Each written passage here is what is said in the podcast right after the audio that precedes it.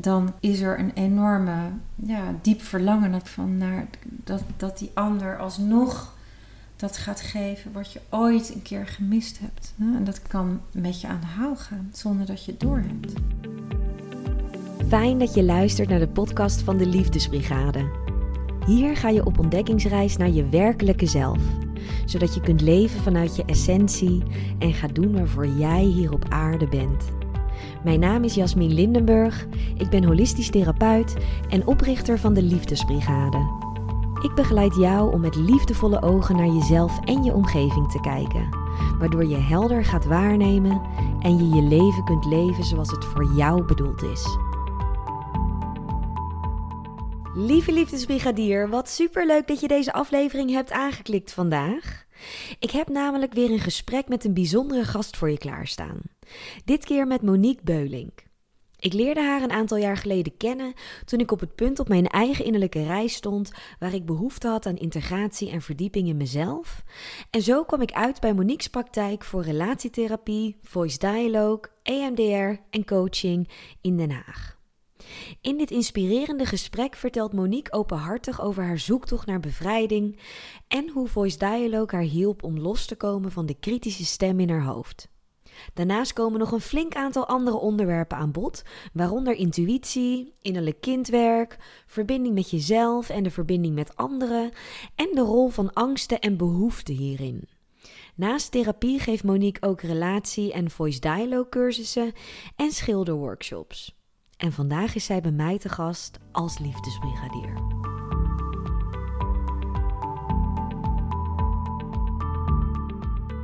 Wat betekent zelfliefde voor jou? Ja, het leuke is dat ik daar, eigenlijk helemaal geen antwoord op weet. Omdat het zo verandert. Het ene moment denk ik van zelfliefde is voor mij vandaag, is dat ik goed voor mezelf zorg of goed voor mijn lijf zorg. En een ander moment is zelfliefde voor mij. Dat wat ik denk, dat ik dat onderzoek. Dat wat ik geloof, of dat waar is. Dus voor mij is zelfliefde eigenlijk voelen van wat speelt er van binnen? Wat heb ik nodig? Wat geloof ik? Welke betekenis geef ik aan dingen? Doe ik wat ik moet doen? Ben ik trouw aan mezelf?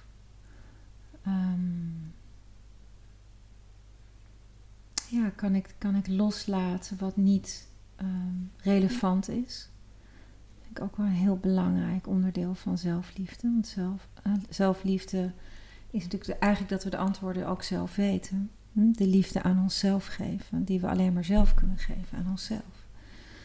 En dat betekent dat je de waarheid van een ander soms moet loslaten.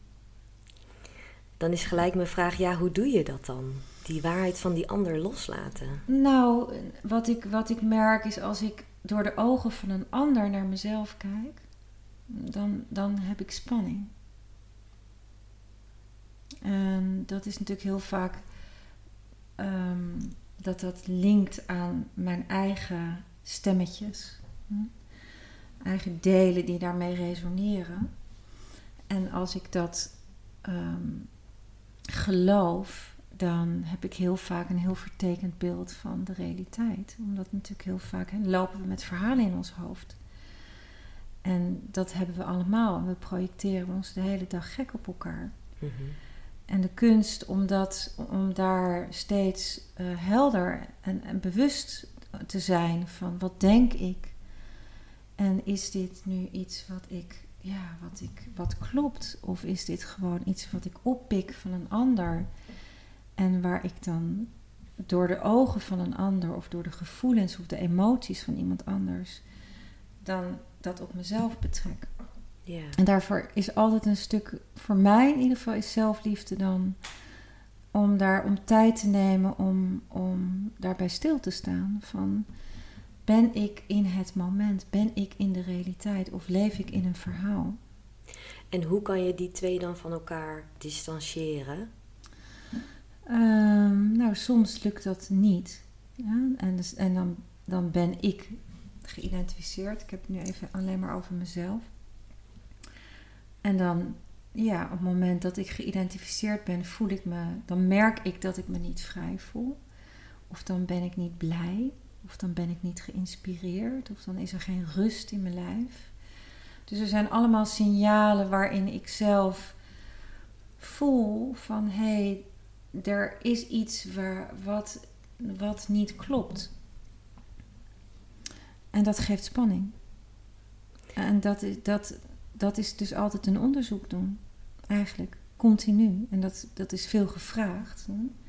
Maar bewust worden is natuurlijk altijd stilstaan bij jezelf. En de kracht van ontkenning is enorm. En dat moet ik zelf ook natuurlijk regelmatig in de spiegel kijken. Ik laat mensen in de spiegel kijken. Maar ik moet zelf ook, of ik wil zelf ook in de spiegel kijken. Wat geloof ik over mezelf? En, heel vaak is dat onzin wat ik geloof. En ik denk dat we het meeste wat we geloven, dat heel vaak niet gebaseerd is op dat we heel erg beïnvloed worden.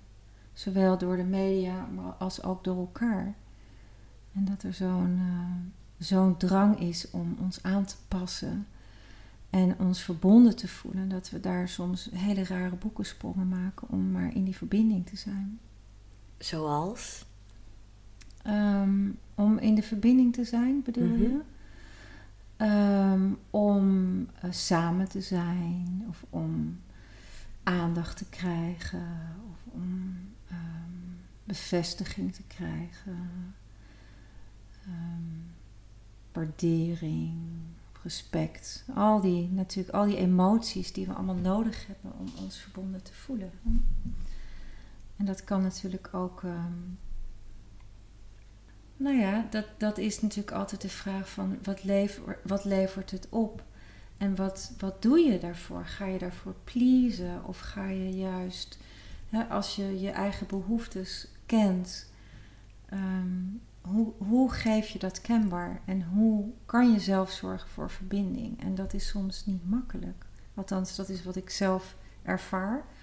En wat ik natuurlijk ook zie in relaties. Van dat hoe moeilijk het is om echt te vragen wat je nodig hebt. Maar die drang naar verbinding is immens. Want we kunnen niet zonder. Als we niet verbonden zijn met elkaar, dan is er continu een soort radertje in dat brein wat alert is van, ben ik in verbinding? En dat kan natuurlijk een eigen leven gaan leiden. Wat natuurlijk heel veel, voor mij in ieder geval, van mij vraagt om bewust te zijn van, hé, is dit nu echt een behoefte of is dit meer een je zou kunnen zeggen, een leeg gat wat niet te stillen is? En heb je dat bewustzijn altijd al gehad? Nou, ik was als kind, herinner ik me dat ik bezig was met, als ik was geboren in de buik van iemand anders, dan wist ik als kind, dan was er iets hetzelfde. En daar dacht ik over na. En ik wist het antwoord niet. Want ik dacht, wat is dat dan? Maar ik wist wel, er is iets hetzelfde als ik in een andere buik ben. Of als ik uit een andere moeder kom. Dus ik weet nog dat ik met die vraag naar mijn moeder ging. Hoe oud was je toen? Ja, weet ik niet. Ik denk een jaar of 6. En ik weet ook nog dat ik de blik van mijn moeder zag dat ze geen antwoord kon geven. En ik dacht ook, het is een beetje een rare vraag misschien. Maar ik weet nog heel goed dat ik met die vraag leefde. En ik ook zeker wist als kind, er is iets hetzelfde. Dus ik heb altijd al, vanaf kinds af aan heb ik een drang gehad. Heb ik een zoektocht die mij ook bracht, op jonge leeftijd ook, in India, waarin ik verder ging zoeken. En waar was je naar op zoek?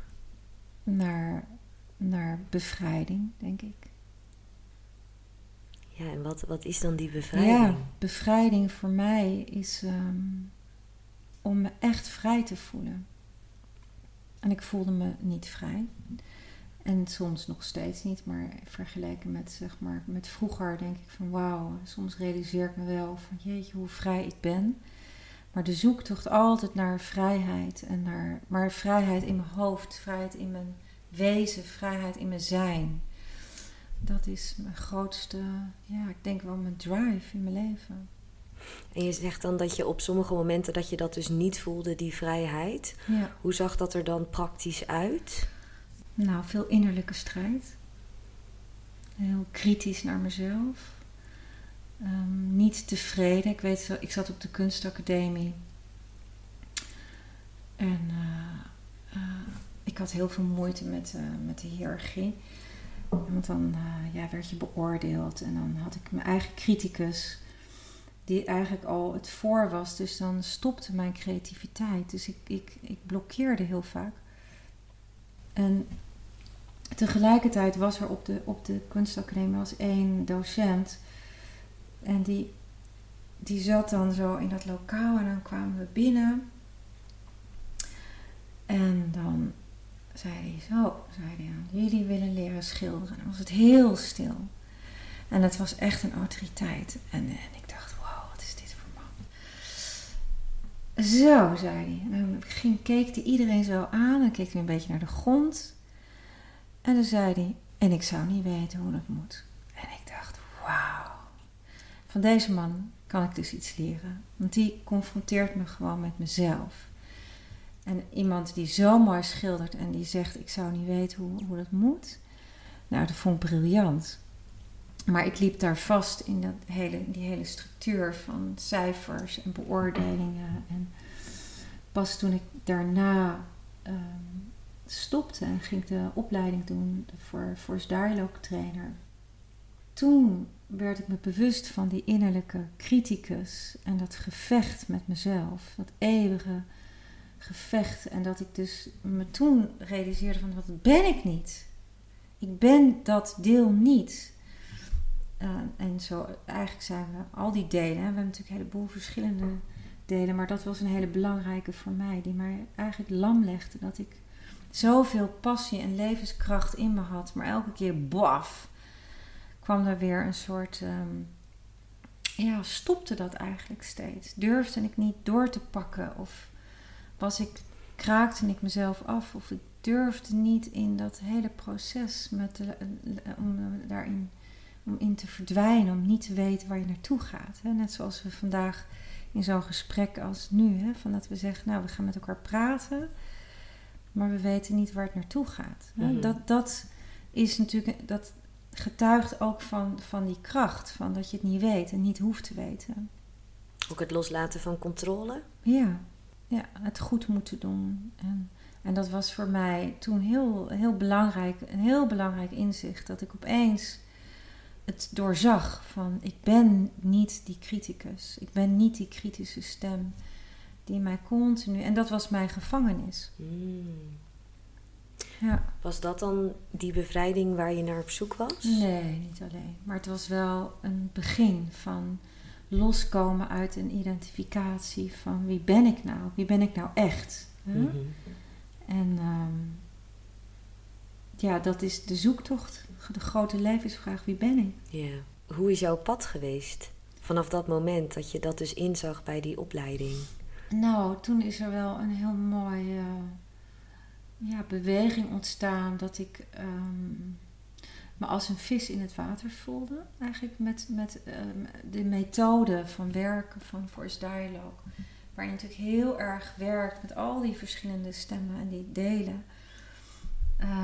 Die verstoten zijn of die heel erg op de voorgrond staan om daarmee te gaan spelen en uit die identificatie te komen van wie je denkt dat je bent, moet zijn en alle verhalen die daaraan vastzitten. En toen ik daarmee bezig was, merkte ik dat ik me daarin heel erg senang voelde en dat het me heel goed afging en dat het mij bevrijdde. En dat ik mijn intuïtie durfde te gaan gebruiken. Veel meer naar mijn gevoel ging luisteren. En voor de klas opeens les ging geven in Voice Dialogue. En dat ik ja, mijn trainster toen mij ja, eigenlijk heel erg ja, naar voren schoof. En ik de wereld daarmee inging. En ja, dus dat ging toen allemaal veel meer vanzelf. Ik kreeg veel meer zelfvertrouwen. Dat was eigenlijk wat er gebeurde. En van daaruit ben ik alles gaan doen. Vanuit nog meer gaan studeren. En ja, gaan ontdekken. En vooral gaan doen wat ik zelf wilde. Ja, en je zei dan net dat je daardoor ook meer zelfvertrouwen kreeg. Ja. Hoe denk je dat dat ja, zichzelf dan heeft ontwikkeld in die periode?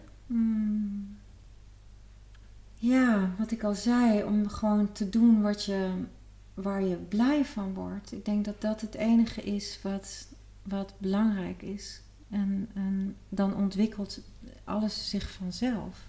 Als je iets doet vanuit je passie en vanuit je gevoel, dan is mijn werk nu bijvoorbeeld, ja, voelt niet als werk. Want het is iets wat ik gewoon heel fijn en leuk vind om te doen. En dat was een hele zoektocht. Mm-hmm.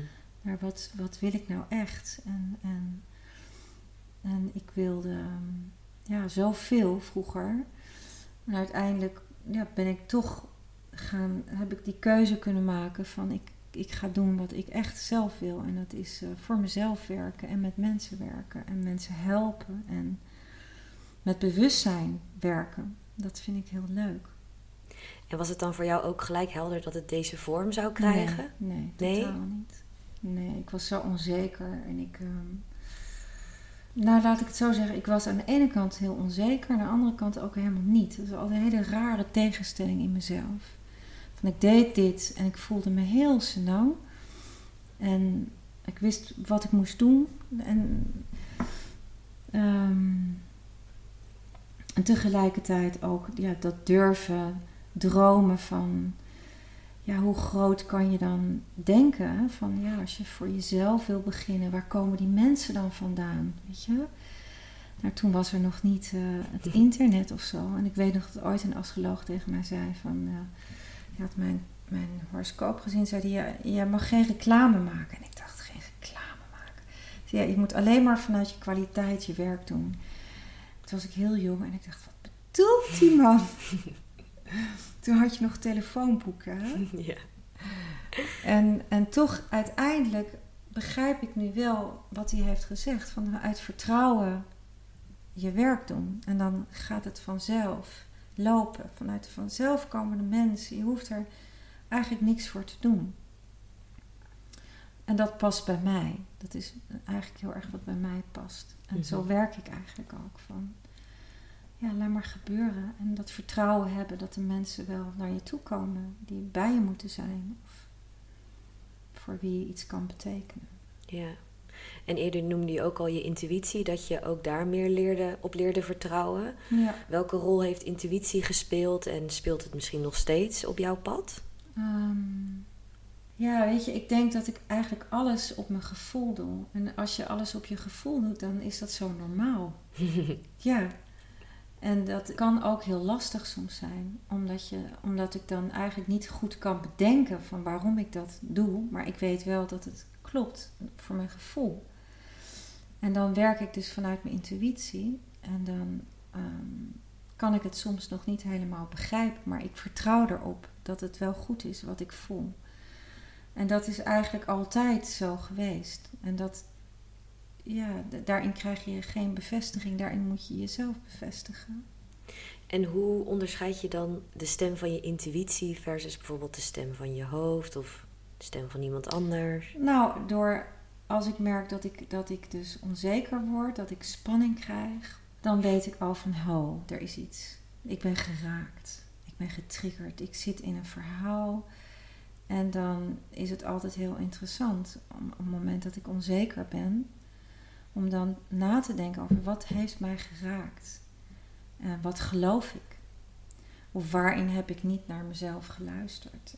En dat is altijd weer terug naar de basis. En op het moment dat ik terug ben bij mezelf, dan is er eigenlijk geen probleem. Hoe raar dat dan misschien ook klinkt. Maar hoe ga je dan terug naar die basis? Voor mij is dat vaak door stil te zijn, door tijd te nemen voor mezelf, door alleen te zijn, vooral. Ik kan alleen maar als ik alleen ben, dat de tijd gewoon voor mij wegvalt en dat ik schrijf. Voor mij is schrijven heel wezenlijk. Dat ik in een soort leegte ben waarin ik niks hoef. En als ik in een leegte ben, dan komen er altijd wel weer inzichten bij mij. Of dan ga ik dingen begrijpen. Daar is ruimte voor nodig. Dus ik ben ook iemand, ik ben heel gevoelig.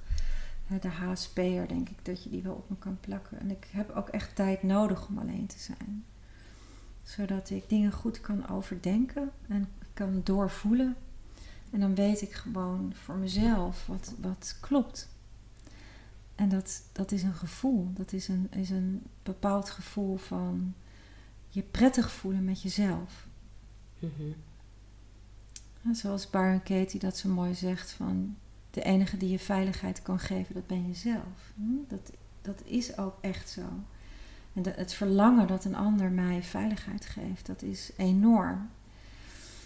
En daar heb ik heel erg mee gestreden in mijn leven. Omdat, en nog steeds kan dat met me aan de haal gaan als ik niet oplet. Als ik van daaruit aan het zoeken ben, dan weet ik van dan komt er onrust. Want niemand kan mij veiligheid geven. Ja, en ik denk dat veel luisteraars dit ook wel herkennen. Dat ergens je dat hebt aangeleerd, misschien ook wel door maatschappelijke conditionering, dat dat dus buiten jezelf te vinden is. Ja, ja. En ook de kinderwond, wat mij betreft, speelt dat natuurlijk ook heel erg mee. Ik denk dat we allemaal, als ik zo kijk, dat we allemaal wel met een wond lopen. De ene is wat dieper dan de ander, maar we zijn allemaal ergens wel gekwetst. Allemaal ergens gekwetst in teleurstellingen.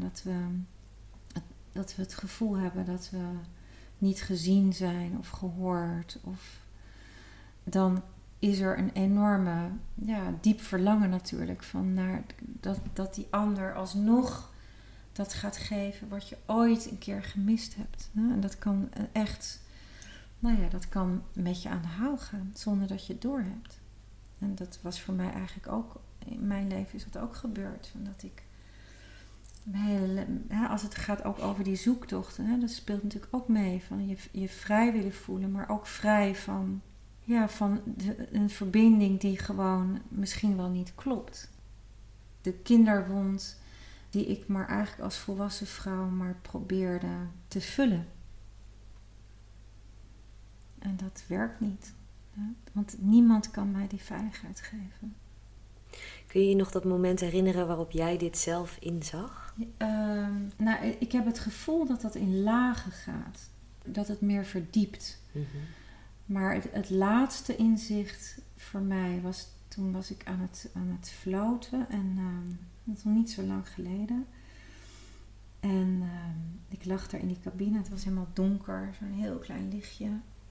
Ik had het lichtje uitgedaan. Het was helemaal donker en ik was aan het floten. En toen opeens kwam ik weer terug bij dat meisje in mezelf. Wat zo teleurgesteld was in haar moeder. En wat altijd mij najoeg in mijn onderbewuste. Dat altijd zocht ik naar dat man. Eigenlijk weer terug naar om gezien te worden in mijn verdriet. Het was mijn verdriet.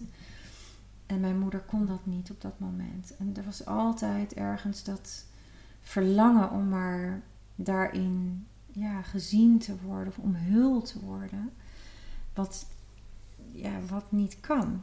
Want ik kan alleen maar mijn eigen verdriet toestaan. En dat moet ik zelf kunnen dragen. In plaats van dat verlangen dat je dat met een ander kan oplossen of dat... Een ander je... Ja, troost is natuurlijk heel fijn, maar het verdriet kunnen dragen, dat is eigenlijk waar het om ging. Wat ik toen niet kon. Waar ik mijn moeder voor nodig had. En die was er niet. En op het moment dat ik besefte dat ik nu als volwassene dat aan mezelf kan geven. Dat ik ging eigenlijk... Ik was aan het floten en ik ging weer terug naar dat meisje. Terwijl ik al zo vaak... innerlijk kindwerk heb gedaan. En ik ging weer terug En ik ging dat aan haar geven wat mijn moeder mij destijds niet kon geven. Dus ik ging het gesprek met haar aan alsof ik via mijn moeder nu mijn eigen moeder was. En waardoor ik op een heel diep niveau voelde, ik ben veilig. Eindelijk ben ik veilig. En ik had het zelf gedaan. En mijn moeder die hoefde niks meer te doen. Was heel bijzonder. Dat is heel bijzonder. En wat merkte je daarna bij jezelf, in jezelf? Nou, wat heel bijzonder was dat ik ging naar buiten en ik kon eindelijk de boosheid naar mijn moeder loslaten. Er zat altijd nog een stukje boosheid. En er zat altijd een stukje afscheiding. Er zat altijd, omdat ik in dat moment als kind ooit besloot van, ik ben alleen. En in zo'n overtuiging, die plak je eigenlijk op je ziel, daar ga je mee leven. En dan ben je afgescheiden. En dus ik was ook afgescheiden van mijn moeder. Dus ik kwam daaruit en ik wist, ik ben niet meer afgescheiden van mijn moeder. En dat was heel bijzonder. Dus ik heb haar toen ook gelijk kunnen bellen. En ik was weer degene voordat ik ooit eigenlijk op slot ging. Hmm. Dus ik kon helemaal vanuit mijn hart eigenlijk haar, mijn oprechte excuus aanbieden. Wat heel bijzonder was. Voor wat ik had gedaan. Dus het was niets meer van, mam, jij was er niet. Of jij dit. Ik nam volledig de verantwoording voor wat ik had gedaan. En ik had me teruggetrokken. Met alle consequenties van dien. Hè? Want dat neem je mee in je leven. En dat is wat we doen. We doen het allemaal. Maar het gaat natuurlijk over waar ergens zijn we het contact met onszelf verloren. En waar kan je het weer herstellen. En dat was dus voor mij het moment dat ik voelde van, nu ben ik veilig. Want ik heb mezelf die veiligheid gegeven. En dat resulteerde dus in dat ik mijn moeder weer kon zien als echt mijn moeder. En weer kon het respect weer kon voelen wat ik kwijt was op een heel diep niveau. Dus dat was heel mooi van het resultaat van me veilig voelen. En merkte je ook dat dat dan doorspeelde in de andere relaties met de mensen om je heen? Nou, wat ik nu merk is dat dat er een rust is gekomen in het alleen zijn. Dat vind ik eigenlijk heel mooi. Dus dat ik niet meer het verhaal plak op. Ik ben alleen. Maar dat het veel meer is van, dat het is een voedend. Er zit geen verhaal meer op. Ik had altijd een verhaal erop. Dus had een lading op. Want ik had me ooit bedacht van, ik ben alleen in deze wereld. Want mijn moeder wijst mij af. En nu is dat weg. Dus ik voel juist in het alleen zijn, voel ik juist zo. Dat ik daarin veel meer mijn waardigheid voel ik veel meer. Dus dat is het geeft een enorme rust. En dan in het alleen zijn dat je ook die verbinding met jezelf zo sterk voelt? Ja, en natuurlijk niet altijd. Maar er is een soort rust in mij gekomen van, de verhalen zijn uit mijn hoofd. En dat geeft heel veel rust. Ja. Had je vroeger ooit kunnen bedenken dat er ooit een moment zou zijn waarop die verhalen uit je hoofd dus weg zouden zijn? Nee. Wat zou je tegen je vroegere zelf willen zeggen hierover? Dat ik er, wat ik al gezegd heb, hè, van dat ik er ben. En dat ik mezelf kan dragen en dat het oké is en dat het niet hoeft. Dat we niet alleen zijn in deze wereld. Dat we gedragen worden. Maar dat we het ook alleen kunnen. Dus dat je het alleen kan, maar dat het niet hoeft? Soms wel. Soms moet je dingen natuurlijk alleen doen. Maar dat het idee van dat je alleen bent, dat een illusie is. En dat was voor mij het meest pijnlijke, denk ik wel, wat ik als kind heb gevoeld. En dat is die pijn daarvan. Die begrijp ik. En nu weet ik dus. Dus wat wil ik dan zeggen tegen mijn oude ja, dat ik het begrijp, maar dat het gewoon niet waar is. Ja, dus erkenning voor het gevoel en de gedachten. Maar het is niet waar, want we zijn niet alleen. Hè? Maar ik vond het stuk alleen zijn, vond ik als kind heel verwarrend. Ik kon me ontzettend alleen voelen in deze wereld. En nu voel ik hoe fijn het is om alleen te zijn in de wereld. Mm-hmm. En dat is anders. Ja, dus eigenlijk twee kanten van dezelfde munt. Ja. Ja. Ja. En is dit dan ook voor jou een drijvende motor geweest om je praktijk zo in te richten zoals je dat nu doet? Denk het wel. Ja. Ik hou ervan om dingen alleen te doen. En met de cliënten met wie je werkt? Zijn dan de thema's waar we het nu over hebben, zijn dat dan ook thema's die je dan ook... maar er zijn zoveel thema's. Maar uiteindelijk gaat het natuurlijk altijd over de pijn die we met ons meedragen. Die we verstoppen, die we verhullen. En die vervormt. En dat wat we niet erkennen, dat vervormt.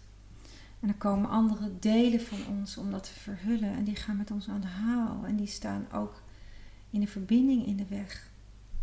Want als iemand dan ergens die gevoeligheid raakt, dan hebben we de poppen aan het dansen. Hè? En dat. Dus, en hoe dat eruit ziet, dat vind ik heel interessant. Dus dit is mijn thema, maar iemand anders heeft weer hele andere thema's. Hè? Maar het gaat uiteindelijk allemaal natuurlijk over hetzelfde. Hè? Want we zijn allemaal uit hetzelfde hout gesneden. We zijn allemaal op zoek naar hetzelfde. Er is geen verschil. Dus vanuit de mensen met wie ik werk... Ik ben natuurlijk gewoon professioneel in de zin van dat ik heb het nu over mezelf, maar dat normaal gesproken natuurlijk niet in een sessie. Behalve als ik iets wil verduidelijken. Maar de gelijkheid, die is er. En ik hoop ook dat de mensen die bij mij komen, dat ze dat ook voelen. Dat er een gelijkheid is. Want die is er. Als iemand hartepijn heeft of zielepijn of verward is, dan is het een stukje van die persoon. Maar je bent dat niet alleen. En om die sleutel weer in jezelf te vinden, daarvoor moet je je ook gelijkwaardig kunnen voelen. Want anders dan gaat een ander het moet een ander het doen. En je kan het alleen maar zelf. Dus daar is dat vertrouwen ook voor nodig, dat je dat zelf kan. En daar moeten we, dat de gelijkwaardigheid, dat is iets wat we allemaal dragen. Die zoektocht naar liefde of naar waarheid. Het is maar, de ene noemt het vrijheid. Maar het is denk ik allemaal hetzelfde. Dat we ons gewoon liefdevol willen kunnen voelen op deze aardbol. En kunnen doen wat past en wat klopt. En dat je doet wat er bij je past. Want dan ben je blij. Mm-hmm. En welke worsteling zie je hier bij dit thema het meest? Bij welk thema? Ja, dat je op zoek gaat naar die bevrijding of naar die liefde, dat je dat verlangen hebt en doen waar je zelf het meest blij van wordt. Wat ik zie is dat iedereen dat op zijn eigen manier worstelt. Hè? De ene zit meer in de verslaving en worstelt in een verslaving en de ander juist in het niet doen wat je eigenlijk heel graag wil. Hè? Er zijn zoveel uitingsvormen en het interessante vind ik bij iedereen om te kijken, oké, hoe zie dat bij jou daaruit? En ik vind het heel bijzonder om een kijkje te mogen nemen in het leven van iemand. En mee te mogen kijken van waar loop je tegenaan? En ik vind het een enorm... Ja, het is een puzzel. Maar we zijn denk ik allemaal op zoek naar dat we ons verbonden willen voelen met onszelf. Ik denk dat als we ons verbonden voelen met onszelf, dan wil je je ook verbinden met een ander. Of dan is er dan wil je geven. Dan wil je iets geven aan de aarde. Dan wil je iets geven aan het bestaan. Dan wil je betekenis geven aan iets. Dan, wat het ook is. Ja, Ik herken heel erg wat je zegt. Ja? Ja, ik sta er ook heel erg voor met de liefdesbrigade. Dat het dus begint bij die verbinding met jezelf. Ja. En dan vanuit daar een verbinding aangaan met anderen. En daar hoort natuurlijk ook de maatschappij bij. En ook de generaties na ons. Alleen, ja, wat ik dan vaak in mijn omgeving zie is dat iedereen heel erg is gericht op die verbinding met anderen. En dat ze geloven dat vanuit daar die verbinding met jezelf dan ontstaat. Mm-hmm. Dus eigenlijk de andere kant op. Ja, ja, en dat is vaak pijn. Dat is natuurlijk, want dan word je altijd teleurgesteld. Want er is vroeg of laat een moment dat iemand je niet bevestigt. En dan krijgen we dus de ruzies over het dopje van de tandpasta. Hm? Of over, vandaag had ik een stel en die hadden ruzie over een pot mayonaise. Hè? Heel symbolisch. Hè? Maar dan krijgen we ruzie over de momenten dat we het gevoel hebben dat de ander ons niet ziet. Hm? En wat doe je dan, hè? Als dus die inderdaad die ander je niet kan bevestigen en je hebt geen verbinding. En waar ben je dan zelf, hè? En wat is jouw antwoord daarop? Wat doe je dan? Als het gaat over relaties? Mm-hmm. Nou, als het veilig is in de verbinding, dan ga je daarover met elkaar in gesprek. Hm? Dan vertel je wat iets met je doet. En dan neem je je verantwoording. En dan vertel je wat je ook doet en wat je daarbij voelt. En wat je angsten zijn. En wat je nodig hebt van de ander. Ja, op zo'n moment, als dat gebeurt. En dat je ook kan uitreiken naar de ander. Van, goh, als ik wegloop van jou, wat gebeurt er dan bij jou? Of als ik sta te schreeuwen. Van wat gebeurt er dan bij jou? Als je die brug naar elkaar kan slaan, dan ben je weer in de verbinding. Want dan ben je vanuit jezelf, vanuit die verbinding, hè, wat je ook zei. Van, dan ben je eerst met je eigen kwetsbaarheid en je eigen behoeften verbind je. En dan deel je dat met een ander. En dan is er weer verbinding. Dat is het mooie. Hè? Dan is er weer begrip voor elkaar. En dan gaan alle luiken weer open en de muren verdwijnen. En dan is er ontspanning en dan is er begrip. En dan kunnen we alles weer aan. Ja. Zo simpel is het wel. Maar ook zo complex. Ja.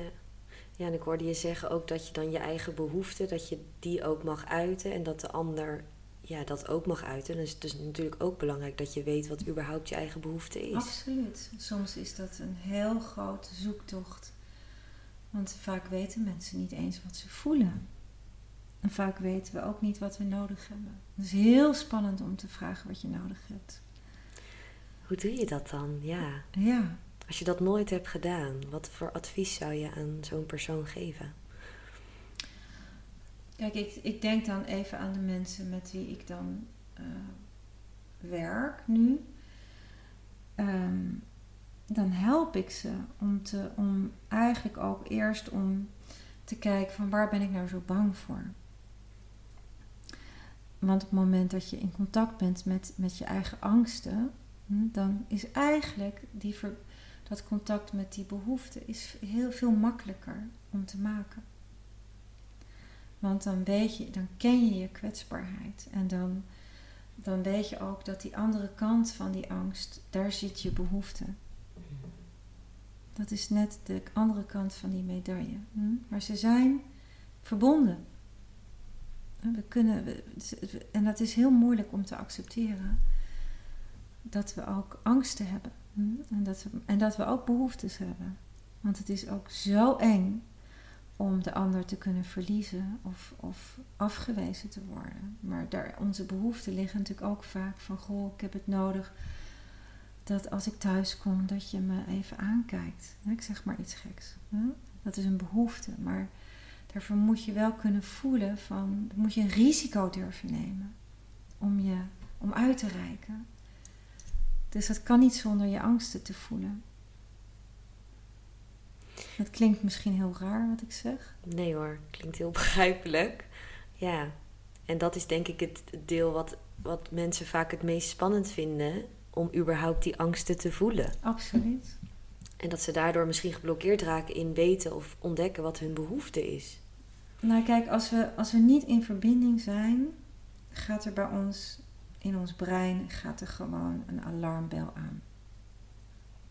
En die alarmbel die zegt, de ander is gevaarlijk. Kijk uit, wapen je. Ga de strijd aan, verdedig je of vecht of ga weg of negeer of doe net alsof het je niet raakt. Maar het is allemaal, en die signalen die sturen ons de verkeerde kant op. Maar dat is wel wat er gebeurt. Als we niet in verbinding zijn, direct gaat die alarmbel aan. En dan schieten we in die patronen. En dan gaan we inderdaad onze angsten verhullen. En onze behoeften natuurlijk ook. En we schieten in een patroon waar we zelf eigenlijk in zitten en niet uit kunnen. Vaak kunnen we daar, dus kunnen we jaren, kunnen we ons hele leven in zitten. In een patroon. En dan weet je dus inderdaad niet waar je bang voor bent. Hè? Omdat het patroon ervoor zorgt dat je dat niet hoeft te voelen. Als ik ga vechten met jou, dan voel ik niet dat ik eigenlijk gewoon heel diep gekwetst voel. Of dat ik je eigenlijk nodig heb. Want ik vind je stom. Of enzovoort. Ja, dus eigenlijk om in die andere emotie te blijven hangen, dat geeft dan meer kracht. Even tussen aanhalingstekens. Ja. Dan om daadwerkelijk te voelen wat de onderliggende behoefte is. Zeker. Dus hoe kan je nou voelen wat je behoeftes zijn? Ik denk dat... daarvoor moet je durven stilstaan en kijken van wat gebeurt er bij me, waarin word ik geraakt, en om jezelf daarin serieus te nemen en te gaan begrijpen van dus als ik elke keer als ik in een conflict raak, dan wordt er in de diepte eigenlijk heel iets anders geraakt, en wat is dat dan? En waar ben ik? En als je weet op een gegeven ogenblik dat je dat niet bent, als je in dat patroon zit. Maar dat het een reactie is om jezelf te beschermen. Om dat kind eigenlijk te beschermen, vaak. Het gekwetste kind, wat je vroeger, wat we met ons meedragen, bagage. En je weet, ik ben dat niet. Dan wordt het makkelijker om eigenlijk naar je behoeftes te gaan. Want onze behoeftes, dat is, als we onze behoeftes uiten, dan kunnen we ons verbinden.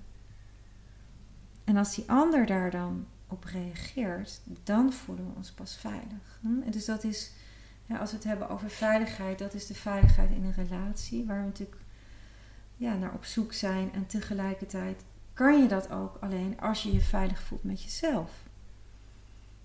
Dus het is altijd dubbel. En als je dan je behoefte uit en de ander reageert daar afwijzend op, hoe kun je dan op dat moment in verbinding blijven met jezelf?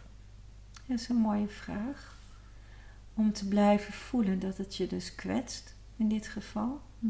Dat je kan erkennen van, de ander hoort niet wat ik vraag. En hoe belangrijk is dat nu op dit moment voor mij? Als het heel wezenlijk is, dan moet je daar iets mee. En over het algemeen is dat natuurlijk zo.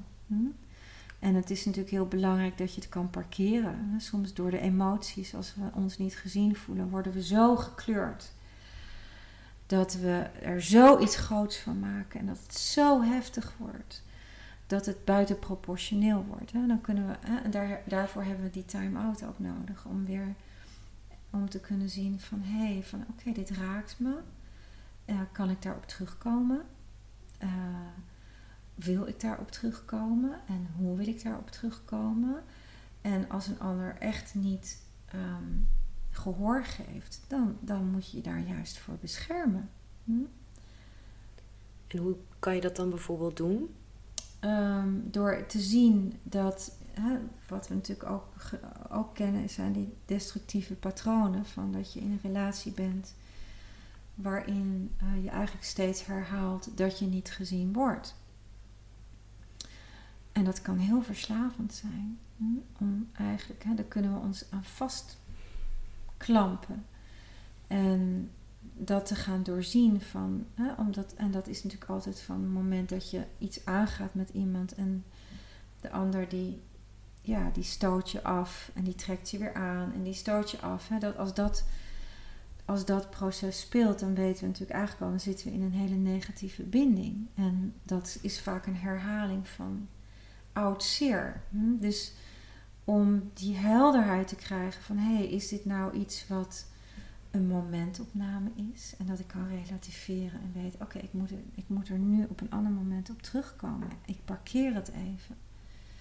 En we gaan er op een ander moment over praten. En dan kan je heel vaak weer tot een heel mooi gesprek met elkaar komen. Of niet.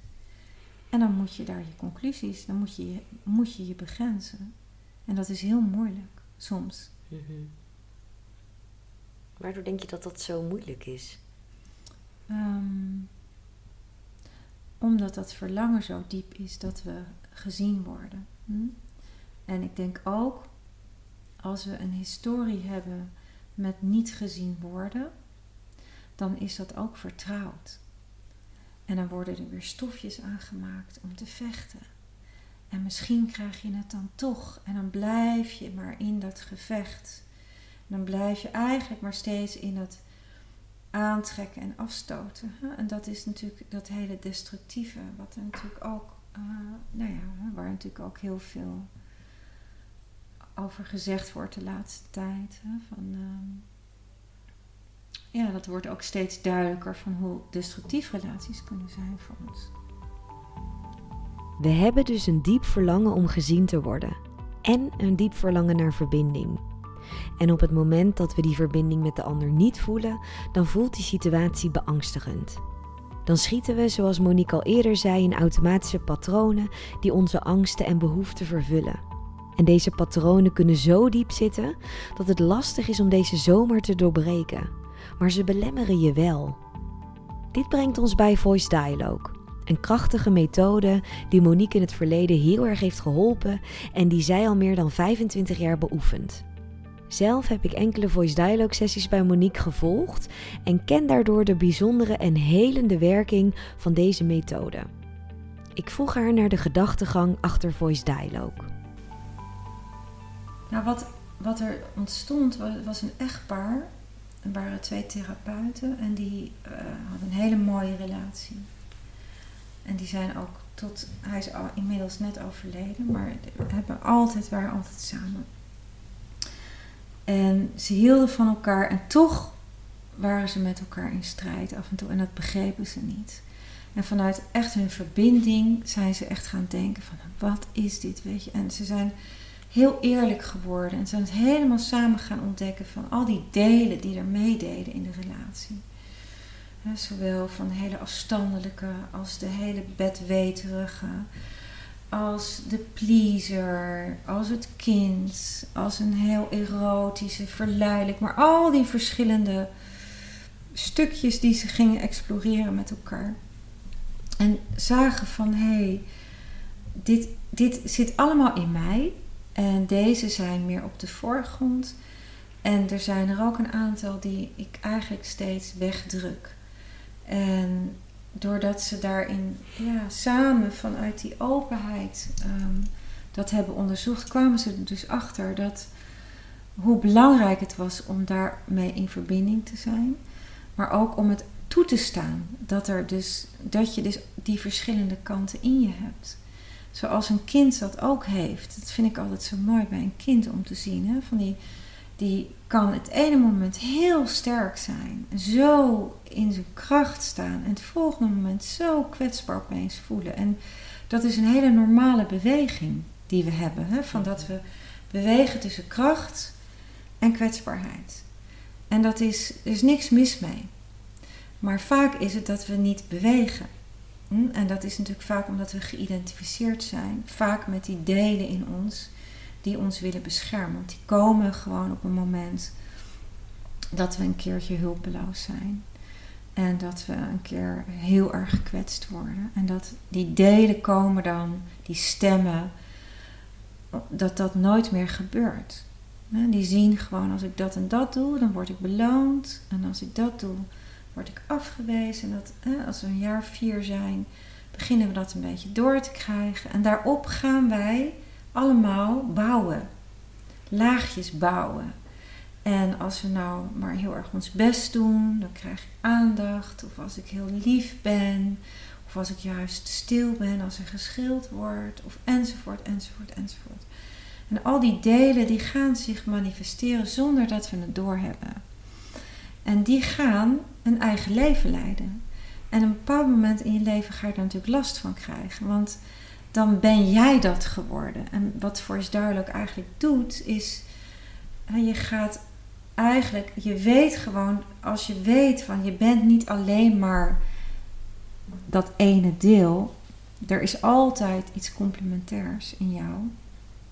En je gaat er naar op zoek. En je gaat ook kijken wat er dan speelt. Waarom dat verborgen is. Dan komen de verhalen los. En dan komt er bewustzijn. En dan gaan die delen die ons beschermen... Die gaan eigenlijk van binnenuit opeens... de toestemming geven om te stoppen met beschermen. En dat is zo mooi. En dat luikje wat dan... of dat muurtje wat eigenlijk dan zakt... dat gaat vanzelf omdat er ergens een soort van binnenuit... een besef komt van wat je doet. En wanneer je dat bent gaan doen. En dan komen er opeens herinneringen. En er komt inzicht, maar er komt ook gevoel bij. En die komen eigenlijk allemaal samen. En dan komt er toestemming om eigenlijk met die delen die we verstoppen... die mogen dan eigenlijk weer in beeld gaan komen. En dat zijn die verschuivingen van binnen... waardoor je dingen los kan laten. Omdat je dan eigenlijk ook jezelf gaat begrijpen. En gaat... Nou ja, wat ik zeg, er komt inzicht en er komt gevoel bij. Die ervaring... En het inzicht, die worden aan elkaar gekoppeld. En dan kan je nieuwe keuzes maken. En dan kan je echt gaan kiezen. In plaats van die delen die ons beschermen, die hebben natuurlijk ooit gekozen. Van ik ga het zo en zo doen. Zo, want dit werkt. Mm-hmm. Maar dat is niet wie we zijn, die de keuze. Het gaat over welk deel in ons kiest. En als we geïdentificeerd zijn, kunnen we nooit goede keuzes maken. Want dan maken we altijd een keuze vanuit één deel. En het gaat natuurlijk over dat je kan kiezen vanuit het hele geheel. En dan kan voelen van, dit is er goed voor mij. En Voice Dialogue heb je eigenlijk geen escape om je te verhullen achter één deel. En dat is natuurlijk ook zo bevrijdend. Want je bevrijdt jezelf ook van de impasse waar je eigenlijk dan in zit. Hè? Ja. Die controle die we hebben. Of de scheidsrechter. Of die controleur. Of die pleaser. Hè? Al die hele beschermende delen. Die ervoor zorgen dat we niet kwetsbaar zijn. En met wat voor thema's zou je dan een Voice Dialogue sessie kunnen boeken? Alles. Elke hulpvraag. Ja. Ik zou niet weten waar je niet mee zou kunnen werken. Want het gaat allemaal over hetzelfde principe. Dat we onszelf begrijpen in waar we vast zijn gelopen en geïdentificeerd zijn. Als het gaat over identificatie, dan als het bijvoorbeeld gaat over van nou ik mag geen fouten maken. Dan zijn we heel vaak natuurlijk geïdentificeerd met een deel in ons wat heel erg zijn best doet en geen fouten wil maken. En alles moet perfect. En dan kunnen we zo daardoor in de ban raken. Dan kunnen we zoveel spanning krijgen dat we ons in een burn-out bijvoorbeeld kunnen werken. Omdat we helemaal geïdentificeerd zijn met dat waar is. Als ik geloof dat ik geen fouten mag maken, dan ben ik daarmee geïdentificeerd. Want als ik eruit stap... En kan zien van, het is helemaal niet erg dat ik een fout maak. Iedereen maakt wel eens fouten. En hoe fijn is het om af en toe een fout te maken. En daarover een grap te kunnen maken. Hoe fijn is dat? Dat we gewoon kunnen relativeren en denken, het is helemaal niet erg. Daar moet je voor uit de identificatie. En dat betekent altijd, gaan er hele andere delen die niet meer aan bod komen... Als we ons best doen. Dat deel wat lekker wil genieten. En wat zorgeloos wil zijn. Of wat lui wil zijn. Of wat, nou ja. Al die delen die daardoor juist, of heel creatief, natuurlijk, perfectionisme, dat is dodelijk voor ons creativiteit natuurlijk. Dat heb ik zelf ook ervaren, van dat ik daardoor, dat mijn eigen creativiteit heel erg op slot ging, doordat ik zo bang was, zo kritisch was naar mezelf. Ja, het geïdentificeerd zijn is natuurlijk heel vaak geïdentificeerd zijn met een idee wat we hebben over onszelf. Ik moet zo zijn, of ik moet rijk zijn, of ik moet mooi zijn, of ik moet een goede baan hebben. Dan ben ik dat en dat en dat. Dat is allemaal geïdentificeerd zijn met een verhaal wat we over onszelf zijn gaan geloven. Ja, en dus ook een voorwaarde die je zelf schept om dan gelukkig te zijn of geliefd te zijn. Ja. Vul maar in. Ja. En het pijnlijke is dus dat we vaak door de ogen van zo'n deel naar onszelf gaan kijken. Dat is, heel pijnlijk vaak. Het zorgt voor veel problemen. En dat is dus wat er in zo'n sessie dan gebeurt. Dat je daar naar leert kijken en dat die andere delen die nog verscholen zijn, dat die dan meer naar voren komen? Ja, absoluut. Ja, dus als ik bijvoorbeeld met iemand werk, dan iemand zegt van ik kan niet kiezen. Want ik weet niet wat nou goed voor me is. Nou, dan ga ik ook altijd werken met het deel wat heel goed weet. Of het denkt dat heel goed weet wat wel of niet moet. Dus ik ga altijd werken met die tegenstellingen. Altijd. En dus op het moment dat je met tegenstellingen in een sessie gaat werken, dan komt vanzelf eigenlijk wel die waarheid naar boven van wat nou eigenlijk daaronder liggend, wat het conflict is. Waarom dit zo is. En dat zijn dingen die je niet met je hoofd kan bedenken. Zoals jij, wat je ook zei, van je, op het moment dat je erin gaat, komen er opeens inzichten die je niet kan bedenken. Dat kan alleen maar omdat je uit die controle gaat. En dan kom je in dat onderbewustzijn terecht. In dat onderbewustzijn, daar zit alle informatie natuurlijk ook opgeslagen. En dat wil bewust worden. Dus ik weet zelf ook nooit als ik ga werken met iemand wat er gaat gebeuren. En dat is heel fijn en heel leuk. Want het is dat is het mooiste van het werk eigenlijk. Van, laat maar komen. En heb je dan wel eens dat er ook echt dingen gebeuren tijdens een sessie die jij niet überhaupt had verwacht? Ja. Altijd. Nee, dat is niet waar. Ik heb wel regelmatig dat ik denk van daar moeten we zijn of daar zitten we wat. Maar wat er echt, het echte verhaal, dat is altijd, ik ben altijd verwonderd over wat mensen dan heeft gevormd. En dat als ik dat zou weten, zou ik denk mijn werk ook niet willen doen, want dan is het niet meer leuk. Want dan heb ik de waarheid in pacht. En dat wil ik helemaal niet. Nee, dus eigenlijk heeft de ander, of de cliënt in dit geval, die heeft die eigen waarheid, maar die is nog niet in het bewustzijn gekomen. Ja, dat is het. En ik vind het heel mooi om daarin te spiegelen en de vragen te stellen en iemand uit te dagen en een beetje te prikkelen of te troosten waar dat wat nodig is, zodat dat wat verwond is ook weer geheeld kan worden. Maar vooral ook dat iemand zichzelf kan gaan helen. Ja. Want dat is natuurlijk uiteindelijk toch wat ons te doen staat. Dat we onszelf helen. En dan? Denk je dat dat een ongoing process is? Ja, absoluut. Ja, dat denk ik wel. Ja, en dat is ook niet erg. Hè? Dat we zijn allemaal ergens wel gewond. En dat geeft niet. Daarvoor, we zijn hier om te leren, denk ik, op deze aarde. En om ons te ontwikkelen. En het is niet erg dat het. Ik dacht ook, vorig jaar kwam ik in een enorme crisis. En ik had echt niet verwacht dat ik nog zo diep kon gaan. En toch gebeurt het. En ik heb er heel veel van geleerd. En ik heb weer zoveel ontdekt.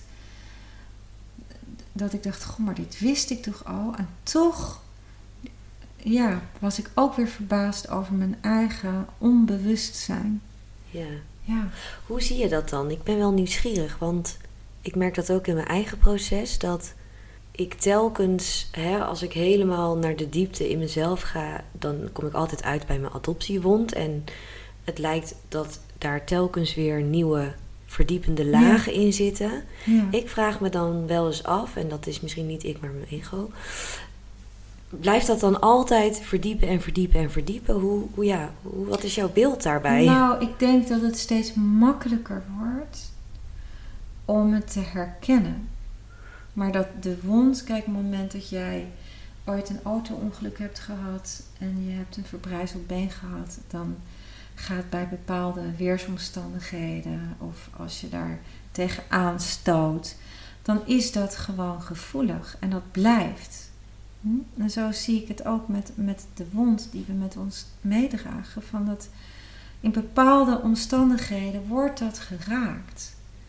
En de kunst is om het te herkennen en te weten, oh, maar dat komt omdat het vandaag een beetje vochtig is. En dan gaat dat spelen. En dus dat je gewoon gaat begrijpen van, oh ja, in deze situatie ben ik wat kwetsbaarder. En wat heb ik dan nodig? Of wat zijn mijn valkuilen dan? En als je regelmatig in die valkuilen bent gestapt, ga je ze makkelijker herkennen. En dan kan je er ook weer makkelijker uit, omdat je weet, het is niet waar ik moet zijn. Het klopt niet. Of het wordt makkelijker om uit die identificatie te komen dat je dat bent. Want ook onze pijnen, we zijn het niet. Het is niet wie we zijn. Het is niet wie we zijn. Dus zou je dan zeggen dat het niet zozeer is dat het zichzelf blijft verdiepen? Nee, je blijft geraakt. Maar het is heel interessant om steeds te zien in welke situaties gebeurt dat. En wat doe ik dan? En waarom? En hoe leuk is het op een gegeven moment om te merken dat je het niet meer doet? Of dat er toch weer opeens een moment is dat het wel gebeurt. En wat wordt er dan toch weer geraakt? En als je dat vanuit een bepaalde nieuwsgierigheid kan zien, dan kan je daar alleen nog maar sterker door worden. Ja. En ik denk uiteindelijk ook liefdevoller. Ja, dus je schijnt eigenlijk een ander licht op dan wat je voorheen dan zou doen. Ja. Zo zie ik het zelf. Ja. Maar het hele blijft. Het wordt steeds makkelijker. Het is steeds. Ja. Als ik nu denk, soms denk ik wel eens van, oh, ik ben een slechte moeder. Als ik daar bang voor ben, dan denk ik, oh, ik ben een slechte moeder. En ik wil dat eigenlijk niet erkennen dat dat zo is. Dan kom ik in een soort verkramping terecht. En dan hou ik het vast. En als ik gewoon kan denken, oh ja, nu wordt dit geraakt in me. En ik kan het ook nog uitspreken. Of ik kan gewoon zien van, oh ja, maar ik was ook even een slechte moeder. Dan kan ik het weer relativeren. En er is niets aan de hand. En ik ga gewoon weer door. En het is weg. Maar het vasthouden aan die pijn. Ik denk dat dat is waar we zo'n last van hebben. Ja, dus ik hoor eigenlijk wat je zegt, is dat je er luchtiger naar gaat kijken. Ja, absoluut. En dat daardoor ook het verandert in jezelf. Ja. Zo ervaar ik het in ieder geval. Dat ik bedoel, iets weggummen kan gewoon niet. Maar je hoeft het ook niet dus te blijven opzoeken. En nee, absoluut niet. Nee. Alsjeblieft niet. Nee. En dat is wat ik net zei van de relaties waarin we wel steeds dingen kunnen blijven opzoeken. Omdat we eigenlijk steeds maar, als we steeds een oude pijn herhalen, is dat omdat we iets willen leren over die pijn. We willen het overstijgen. Dat is eigenlijk het verlangen, alleen we weten niet hoe. Mm-hmm. Dus we blijven steeds maar iets herhalen om eigenlijk te leren van, hoe kan ik dit nou overstijgen? Maar ja, dat is ook heel pijnlijk. Hè? Als je dat niet doorhebt. Ja, totdat je deze aflevering luistert en dan begin je dingen in te zien. Ja, wat zou jij, wat blijft er bij jou hangen wat jij kan inzien? Sowieso waar we het net over hadden, dat er waarschijnlijk dan bij mij nog een onbewuste identificatie is met de adoptiewond, zo noem ik hem maar even. Ja, want het verhaal wat we onszelf vertellen, hè? Het verhaal op het moment dat jij nu jezelf het verhaal vertelt, ik ben geadopteerd, hè? Dan, wat gebeurt er dan? En wat geloof je dan? Hè? Want daar gaat het natuurlijk allemaal over. Welke betekenis geven wij ergens aan? Ja, maar dat is wel interessant, want ik identificeer me dus niet als een geadopteerde. Tenminste, niet bewust. Maar net zei je er wel iets over. Hè? Nou, met die pijn. Ja. Meer met die pijn van het verlaten worden nadat ik dan geboren was. Ik denk dat stuk. Niet zozeer de adoptie dan zelf. Ja, het hangt er natuurlijk aan. Het is natuurlijk allemaal met elkaar verweven. Ja. Maar het is een verhaal wat we onszelf nu nog steeds kunnen vertellen. Hè? Ja. En dat is natuurlijk altijd... voor een deel gaat het natuurlijk over dat die pijn verwerkt wordt. Ja, want dat was mijn initiële gedachte van... Oké, blijkbaar heb ik nu meer draagkracht om dat verdriet te voelen en te doorvoelen. Misschien dat ik er daardoor steeds naar blijf terugkeren. Of nou steeds. Eens in de zoveel tijd blijft dat terugkomen. Ja. Alsof ik het dan nog dieper kan doorvoelen. Ja. Maar misschien is het ook wel gewoon een onbewuste identificatie. Ja, dus wat gebeurt er als jij jezelf dan vertelt? Wat gebeurt er als ik mezelf vertel? Van als ik geloof, hè, als ik me even, soms voel ik me even alleen bijvoorbeeld. En dan als ik mezelf dan vertel, ja, ik ben alleen. Nou, dan voel ik gelijk 10 kilo op mijn schouders. Op het moment dat ik gewoon kan voelen, hé, ik ben alleen en er is geen verhaal, is er niks aan de hand. He, dus het is ook de lading die we ergens opleggen. En wat natuurlijk altijd een oud verhaal is. Om je daarvan bewust te worden. En dat is natuurlijk inderdaad ook... heb ik het kunnen doorleven? Dat ik die pijn heb kunnen voelen? Kan ik het aan om die pijn te voelen? In mijn geval van alleen zijn. Kan ik het echt aan? Om te voelen wat alleen zijn is. En dat zit natuurlijk ook in het stuk van verlaten zijn. Hè? Dat we allemaal ergens die ondraaglijke pijn in ons hebben als we niet in die verbinding zijn. Maar ja, dan heb je altijd nog de verbinding met jezelf. Zeker. En dat is nu ons...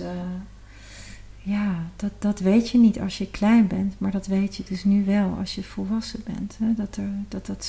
Dat we een liefdevolle relatie kunnen hebben met onszelf.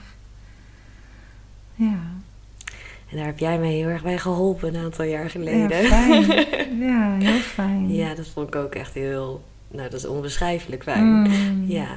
Nou, ik weet ook nog dat ik het heel ontzettend leuk vond om met je te werken. En bijzonder om ook zo dit met je te delen. En, ja, vind ik ook.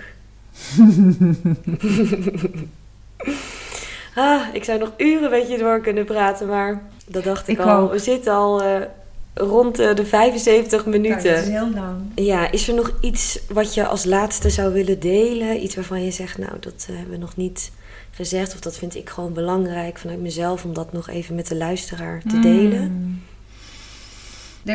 Kwam er 1 fragment van Edith Eger kwam even langs. Edith Eger, die ken je? Ik heb haar boek nog niet gelezen, maar staat hoog op mijn lijstje. Ja, en zij is dus Auschwitz-overlevende. En zij zegt, en dat vind ik zo mooi, dat zij als jong meisje in het kamp, dat zij... degene die haar dus gevangen houden, dus de SS'ers, en zij ziet de kampcommandant en zij begrijpt van zij zijn gevangen, niet ik. En dat vind ik, als je dat kan, hè, dat is eigenlijk het niveau waar we ons naartoe moeten, naar moeten ja, uitstijgen boven onszelf. Dat we dingen kunnen doorzien van wat nou echt de vrijheid is. Dus dat vind ik zelf een iets wat ik graag zou willen verspreiden. De wereld in. Dat zij doorziet dat zij daar als slachtoffer eigenlijk in dat kamp zit. Maar begrijpt dat ze geen slachtoffer is. Maar dat degene die haar zo pijn doet een slachtoffer is. Die zit gevangen. Mooi. Ja, hè? Ja.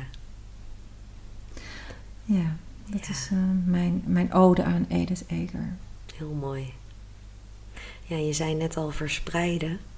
Dat is mijn laatste vraag. Die ik altijd stel aan de gast. Want ik vroeg je aan het begin wat zelfliefde voor jou betekent. En ik sluit altijd het gesprek af met de vraag: hoe verspreid jij liefde? Ik ga een heel raar antwoord geven. Op deze vraag bestaan geen rare antwoorden. Ik denk dat ik dat met mijn stem doe. De manier waarop je spreekt, in de trilling van je stem of in de tonatie, daarin breng je ook iets anders. Dus zo probeer ik middels mijn stem iets te verspreiden. Dus als ik met mensen werk, dan praat ik met ze, dan luister ik. Maar er is ook nog iets in de stem wat ook nog spreekt, die een andere taal spreekt. Zo hoop ik iets te kunnen verspreiden. Mooi. Dankjewel, Monique. Graag gedaan. Ik vond het een heel fijn gesprek. Dank je. Na de podcastopname schoof Monique mij nog een prachtig gedicht in handen, die mooi aansluit bij de onderwerpen waar we het in dit gesprek over hebben gehad. En ze vroeg mij of ik dit gedicht met jou wil delen. Het is het gedicht De Uitnodiging van Oriah Mountain Dreamer en ik heb hem gelinkt voor je in de show notes van deze aflevering. Ben jij er klaar voor om jouw werkelijke zelf te zijn en te leven vanuit je essentie? Inzicht zonder handeling brengt geen verandering. Boek daarom nu een matchgesprek waarin we samen kijken naar hoe jij je leven kunt leven zoals het voor jou bedoeld is. Je boekt jouw matchgesprek via de link in de show notes of op deliefdesbrigade.nl/matchgesprek. Laten we samen de wereld lichter maken en liefde verspreiden door liefde te zijn.